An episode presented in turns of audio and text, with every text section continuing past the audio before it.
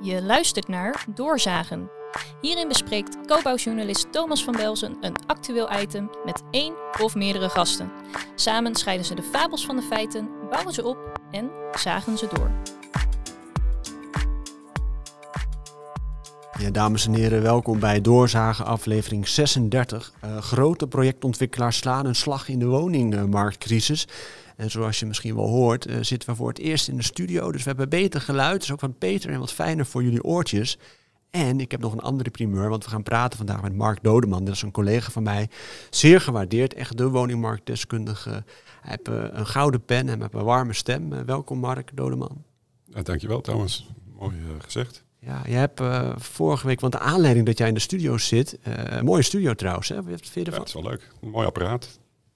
Ja, mooi apparaat. De aanleiding is, jullie hebben een onderzoek gedaan hè, met Follow the Money vorige week. En de grote kop die daarboven stond was, grote projectontwikkelaars slaan hun slag in de woningcrisis. Uh, wat heb je precies onderzocht? Ja, we hebben gekeken wie zijn nou die, de grootste projectontwikkelaars van Nederland. In deze tijd van woningnood is dat wel aardig om in beeld te hebben van wie wie heeft eigenlijk de meeste grond? Want daar ging ons onderzoek vooral om. En daar hebben we naar gekeken. We hebben een top 23 uh, is eruit gekomen. En wie heeft de meeste grond? Uh, dat is voor iedereen waarschijnlijk uh, die in de wereld bekend is geen verrassing. BPD, het oude bouwfonds zeg maar, die heeft um, veruit de meeste grond. Iets van, van de top 23 hebben zij een derde in handen. Dat is best fors. Een derde van de top 3. En hoeveel is dat dan? Iets van 1900 hectare. En dat is minstens, want we hebben nog niet in beeld uh, gekregen hoeveel posities ze hebben in samenwerkingsverbanden. Ontwikkelbv's, daar hebben uh, veel projectontwikkelaars er ook al gauw uh, tientallen van. En dus ja, ze zullen waarschijnlijk veel meer hebben. Ja, want ik lees eigenlijk dat de 23 grootste projectontwikkelaars in Nederland, die hebben samen uh, 6000 hectare grond. En dat is weer goed voor de bouw van 150.000 woningen. Ja, dat klopt. Ja. Dus als we nu willen, dan hebben we uh, volgend jaar 150.000 woningen. Als er allemaal tegelijk uh, gebouwd gaat worden. En dat, dat, is weer een ander verhaal natuurlijk. Ja, even een stapje terug, hè, want de grote ontwikkelaars staan hun slag. Wat heb je nog meer, wat ben je nog meer tegengekomen in jullie onderzoek? Ja, we hebben gezien dat de de grote projectontwikkelaars uh, ruim 90% buitenstedelijke posities hebben. Dat vonden we wel opvallend. Zeker in de discussie in deze tijd van waar moet je nu uh, gaan bouwen. En ja, daarbij hebben we ook nog uh, apart gericht op het verhaal van ja, hoe is dan de, zeg maar de lobby richting Den Haag en Hugo de Jonge specifiek.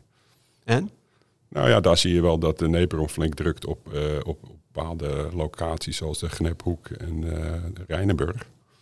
En waarbij je dan uh, eigenlijk kunt afvragen voor beide van... Ja, hoe moet je daar als lokale politiek mee omgaan? Utrecht heeft vaak gezegd van... wij hebben genoeg locaties in de stad. Dus we hebben Rijnenburg helemaal niet nodig. Nu is dat toch in het regeerakkoord gekomen. Hoe dat dan precies gegaan is... Dat is nog een beetje de vraag, maar het is in ieder geval heel duidelijk nu dat bepaalde Tweede Kamerleden enorm uh, gelobbyd hebben in de Kamer voor die plekken. Ja, want je ziet eigenlijk dat, wat, wat, wat je zou kunnen zeggen, van ja, dat de grote ontwikkelaars veel grond in handen hebben, dat, is, dat mag ook wel duidelijk zijn. Daarom zijn het natuurlijk ook grote ontwikkelaars. Ja, daar is inderdaad eigenlijk ook niks mis mee. Voor, in die zin is het uh, ook weer niet zo bijzonder wat je ziet. Hè. Voor hun is het een productiemiddel. Roostom Tijhuis noemt het zelfs een oorlogkas. Uh, al zouden ze dat in deze tijd van de Russische inval waarschijnlijk anders uh, noemen. Uh, BPD heeft het over een ijzeren voorraad. Dat is ook een economische term om aan te geven van dit is de minimale voorraad die we nodig hebben om te produceren. Ja, want je hebt die ontwikkelaars uiteraard natuurlijk ook nodig. Ja, die heb je nodig voor, vooral voor die grote opgaven die je nu ligt. Hè, dat versnellen, daar heb je zeker die grote partijen nodig. En die zijn ook goed in de, in de projectontwikkeling hè, en vaart maken. En, Eén stap terug, hè, want je begint uiteindelijk dit onderzoek samen dus met Noeska Dussard, onze collega, en Follow the Money. Uh, wat is de aanleiding geweest voor het onderzoek? Is dat de bouw van, van 900.000 woningen? Of wat je wilt die grond dus in zicht krijgen? Wat is de aanleiding daarvoor geweest? Nou ja, we hebben, uh, kijk, dit is natuurlijk wel een, tijd dat de woningnood enorm groot is. Dus we, zijn, we wilden ons wat meer verdiepen in bepaalde zaken die, die nog niet voldoende verdiept waren. Van is, is het inderdaad nodig om 1 miljoen woningen te bouwen of is het toch een tikkeltje minder? En? Uh, nou ja, blijkt dat het uh, toch wat genuanceerder ligt dan, dan uh, de 1 miljoen die continu geroepen werd. Hoeveel hebben we dan nodig? Nou ja, 900.000, uh, dat is natuurlijk nog steeds veel. Hè. Je zou kunnen zeggen, joh, een beetje afronden. Maar het gaat er ook om van, uh, ja, je moet niet overdrijven. Je moet wel kijken van wat is nou de echte opgave. Hetzelfde geldt voor uh, het woningtekort. werd vaak gezegd, het is ongeveer 300.000. wij hebben onderzocht en het blijkt eigenlijk dat je met 120.000 ook eigenlijk de, de, de nood opgelost heb. Ja, want dat verhaal, hè, eh, dat is een paar maanden geleden verschenen. De minister, daar zijn volgens mij ook kamervragen over gesteld. Is het dan zo dat minister Hugo de Jonge zijn ambities eh, naar beneden heeft bijgesteld? Of ja, eigenlijk, hij communiceert nu wel uh, over 900.000. Dus dat heeft hij zeker gedaan. Hij heeft ook uh, over zeg maar, definities die er in de landen gebruikt worden bij gemeenten, die heeft hij ook wat scherper gesteld. Dat iedereen over hetzelfde heeft als het gaat om harde plannen en zachte plannen. Dus dat allemaal wat helderder gecommuniceerd wordt. Even terug naar de grond, hè, want daar gaat het over. Jullie hebben grondig onderzoek gedaan naar grond. De autoriteit Consumentenmarkt is volgens mij ook al bezig om dat in kaart te brengen. Hè. Dat is een beetje gelijk opgegaan met wat jullie hebben gedaan. Ja, dat is grappig dat, dat zij inderdaad ook uh, begonnen zijn. Zij hadden een vermoeden of aanwijzing dat er dat bepaalde grote ontwikkelaars bepaalde delen van het land, bepaalde woningmarkten, zeg maar, dat die te veel macht hebben. En ja, wat, wat dat precies, eh, precies dan inhoudt en waar dan die macht is, dat, dat weten ze allemaal nog niet. Nou wij hebben eigenlijk tegelijkertijd uh, het onderzoek gedaan. wij hebben ook voor een deel gekeken van wat vinden wij dan van als het gaat om concurrentie van die grote projectontwikkelaars. We hebben bijvoorbeeld gevonden, ook wat de autoriteit wel interessant zou vinden, is dat er in 71 gemeenten dat er maar één grote ontwikkelaar daar grond heeft. We hebben daar moet ik eerlijk bij zeggen, we weten dan niet precies hoeveel grond kleine ontwikkelaars in die gemeente heeft. Dat is natuurlijk ook heel belangrijk. En die, je hebt vaak heel veel regionale spelers die aanwezig zijn. Maar het is in ieder geval een, een, ja, een signaal van, hey, is daar mogelijk sprake van te geringe concurrentie of niet? Maar schrik je er dan van als je dat ziet of niet? Nou, nee, ja, schrikken, ja, ik denk het niet. Maar het is wel iets waar je iets mee moet als, als autoriteit in ieder geval, maar misschien ook als, als gemeente. Van, ja, is het inderdaad zo? Hebben wij hier vaak maar één partij die hier uh, eigenlijk bepaalt wat hier gebouwd gaat worden? Dat, dat zijn wel vragen die, die je moet stellen. En wat betekent dat dan als, als er maar één, bijvoorbeeld BPD, ergens in de gemeente eigenlijk vooral bepaalt wat er gebeurt?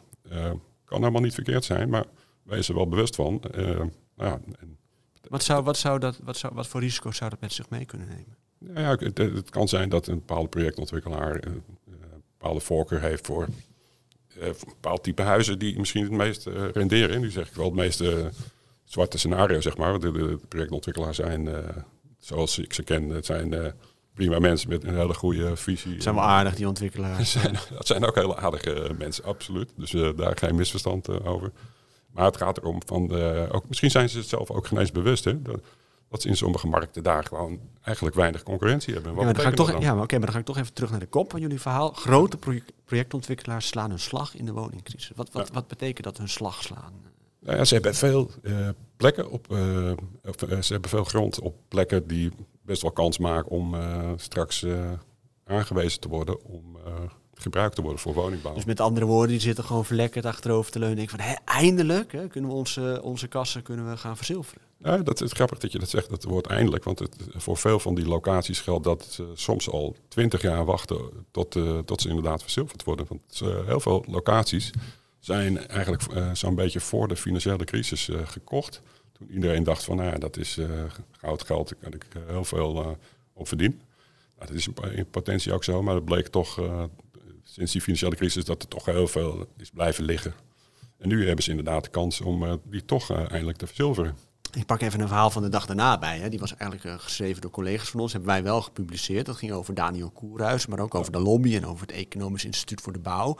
Als je dat verhaal leest, dan, dan lees je toch een soort beeld van, van dat die ontwikkelaars en dat de lobby, de lobbyen voor bouwen buiten de stad, dat dat bijna een soort misdaad is of zo. Klopt nou, dat? Ja, dat, dat, dat denk ik niet, hè. Maar het gaat er wel om van, uh, wees uh, je bewust van dat Tweede Kamerleden zijn die vooral pushen op, op uh, buitenstedelijke locaties. Welke invloed heeft dat nou op de lokale politiek? en dat hebben we ook in dat verhaal, is dat geprobeerd bloot te leggen.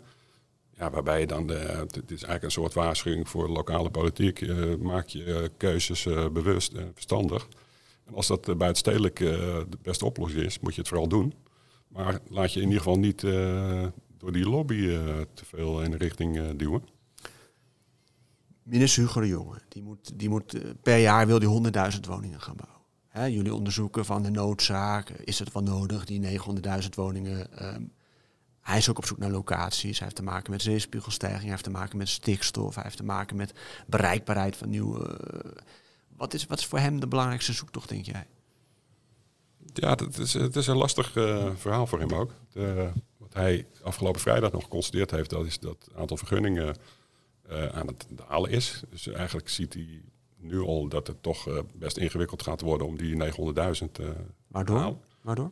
Nou ja, een van de dingen die, eh, die signalen die hij gekregen heeft, is bijvoorbeeld stikstof, dat die toch veel plannen tegenhoudt.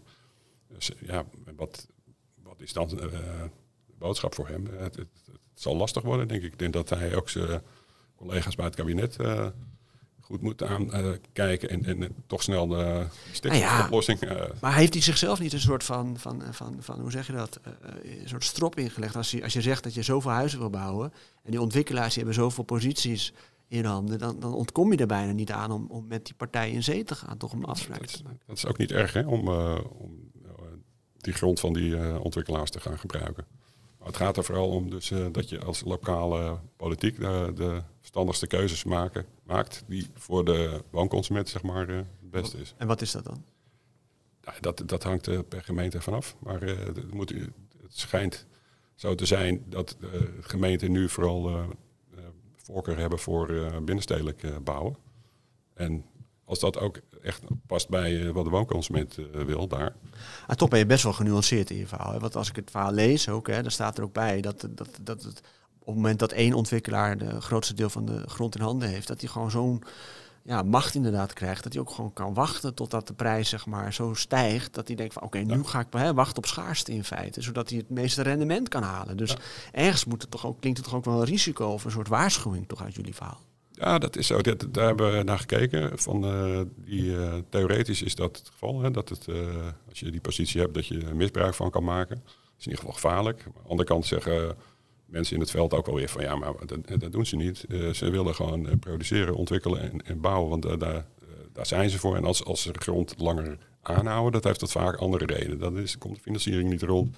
Is er wat met de bodem. Er zijn altijd, altijd andere redenen voor dat, dat dingen projecten, zeg maar. Je denkt niet dat het voorkomt dat partijen bewust wachten uh, op schaarste en dan, ja... Uh, Uitzonderlijk, uh, ja. Uitzonderlijk? Uitzonderlijk wel, ja. Okay. Ja, Mark, jij bent eigenlijk de, al, al, jarenlang de woningmarktdeskundige bij COBA. Hoe is dat zo gekomen eigenlijk? Ja, jeetje joh. ik vind het een interessante markt. Maar wat is er interessant aan?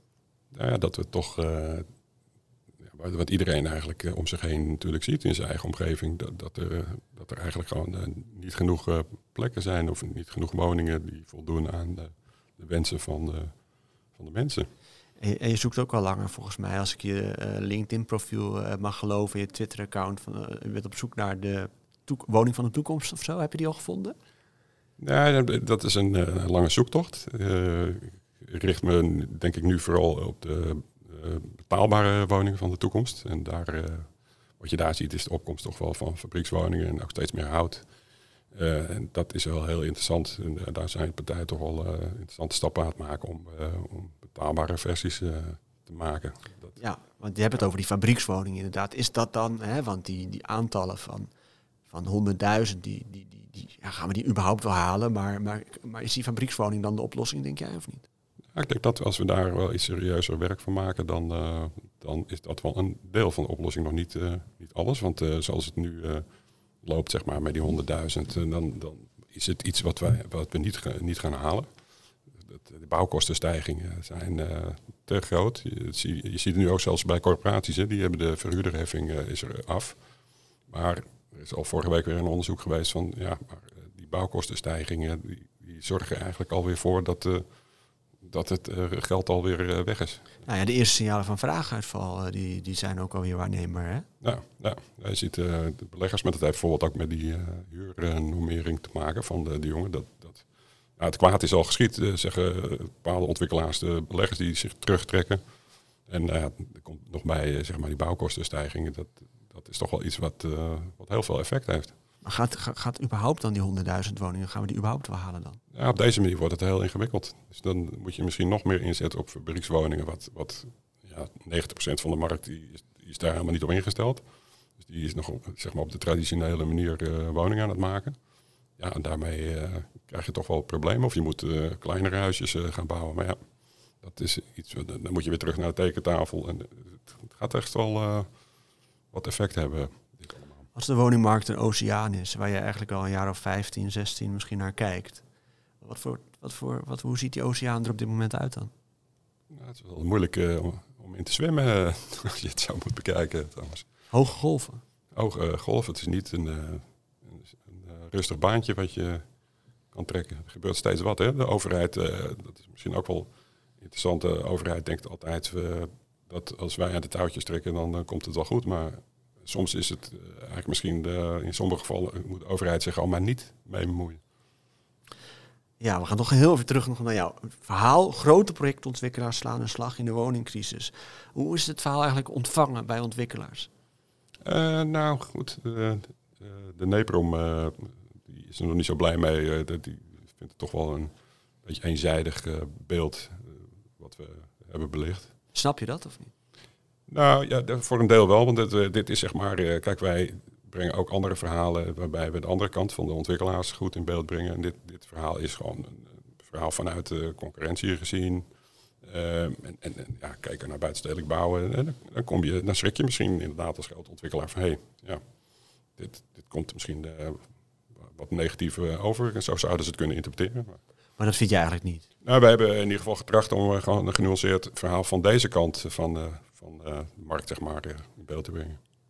Die hele onderzoekspoten uh, naderen een beetje het einde van dit gesprek, die jullie samen met Follow the Money hebben opgetuigd. Hè, om meer aan de hand van data inzichtelijk te maken, nou ja, wie heeft wat, hoeveel woningen zijn er nodig, hoeveel harde plannen zijn er, hoeveel zachte plannen zijn er. Is, is die zoektocht afgerond of zijn jullie nog... Uh...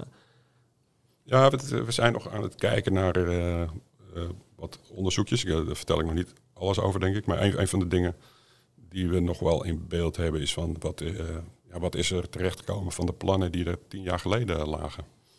Dat is ook wel misschien wel interessant om te kijken van uh, de plannen die er tien jaar geleden lagen. Van, zijn ze überhaupt gebouwd, ja, uitgekomen? Ja, zijn ze uitgekomen. Wat is wel en niet uitgekomen en, waarom wel of niet. En wat is je vermoeden? Denk je? ik heb nog geen idee. Geen hypothese, echt een open zoektocht is het in, dus daarom, in die zin.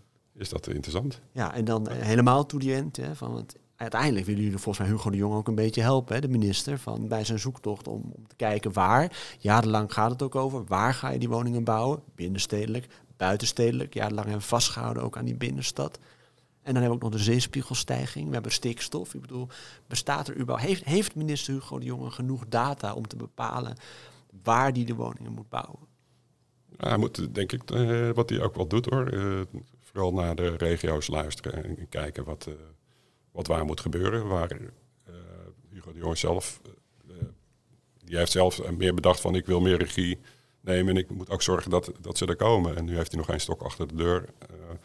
Maar goed, dat is misschien niet het verhaal wat, wat, jij bedoelt. Of hij genoeg data heeft, dat is de vraag nog. Ik weet niet of hij precies in beeld heeft of alle grondposities de gebieden waar die hij in gedachten heeft om te gaan bouwen. Of die, nou ja, wat ik ervan begrijp uit de laatste brief, eigenlijk met de zeespiegelstijging, ja, dat Delta-commissaris best uitgesproken is van let nou op waar je bouwt. Misschien moet je wel minder bouwen in, eh, in, in, in gebieden dicht bij zee of die, die kwetsbaar zijn. Maar wat ik dan toch teruglees in de brief van de minister is dat hij schrijft van ja, maar ja, we kunnen niet al die huizen en al die plannen weer helemaal opnieuw gaan lopen maken, zeg maar. Dus een beetje na mij de zondvloed heeft dat daar, daar iets voor weg. Uh. Ja, ja, dus uh, hij heeft ook een ingewikkelde baan, uh, dat, ongetwijfeld. Maar vind je dat verstandig of niet? Of zeg je van, nou, hij moet misschien juist wel meer tijd nemen? Ik, ja, maar goed, hij, dat is een beetje het, het lastige. Wat dat betreft zit hij in spagaat, want hij moet snelheid maken. En je kan natuurlijk niet overal nog eens een keer vijf jaar over nadenken. Van, hè, maar voor, ik denk dat hij daar wel voor een deel van de plannen wel goed naar moet gaan, gaan kijken. Eigenlijk zeg je, jullie met elkaar, bedenk goed, zeker richting opdrachtgevers, bedenk goed wat je met je enige ontwikkelaar doet. Eh, heb je nog een tip of zo aan ontwikkelaars? Ik bedoel, die zeg maar die positie hebben en eindelijk misschien denken van we kunnen onze positie nu gaan verzilveren. Uh, nee, voor de ontwikkelaar niet, denk, denk ik. Niet bouw mooi of bouw vooral groen of bouw dit of... of. Oh, wat, wat hij moet gaan maken, ja. ja. Nou, ik denk dat de meeste ontwikkelaars dat wel uh, zo hoop ik begrepen hebben. Dat ze inderdaad toch wel iets, laat ik zeggen, huizen moeten bouwen die voor de toekomst... Hè, nou, dat is, we bouwen natuurlijk al huizen zonder, uh, zonder uh, energie. Uh, en, maar misschien moet je ook iets meer biobased-achtige huizen gaan maken. Dat moet iedereen bijvoorbeeld wat, wat meer zijn best voor gaan doen. En je bent niet boos op ontwikkelaars? Absoluut niet. Zonder ontwikkelaars geen, geen oplossing voor de woningmarkt. Dames en heren, dit was Doorzagen en dit zagen wij. Uh, graag tot de volgende keer. Bedankt Mark Dodeman voor jouw verhaal. Dankjewel. Dit was Doorzagen. Wil je meer nieuws en duiding over de bouw? Ga dan naar cobouw.nl.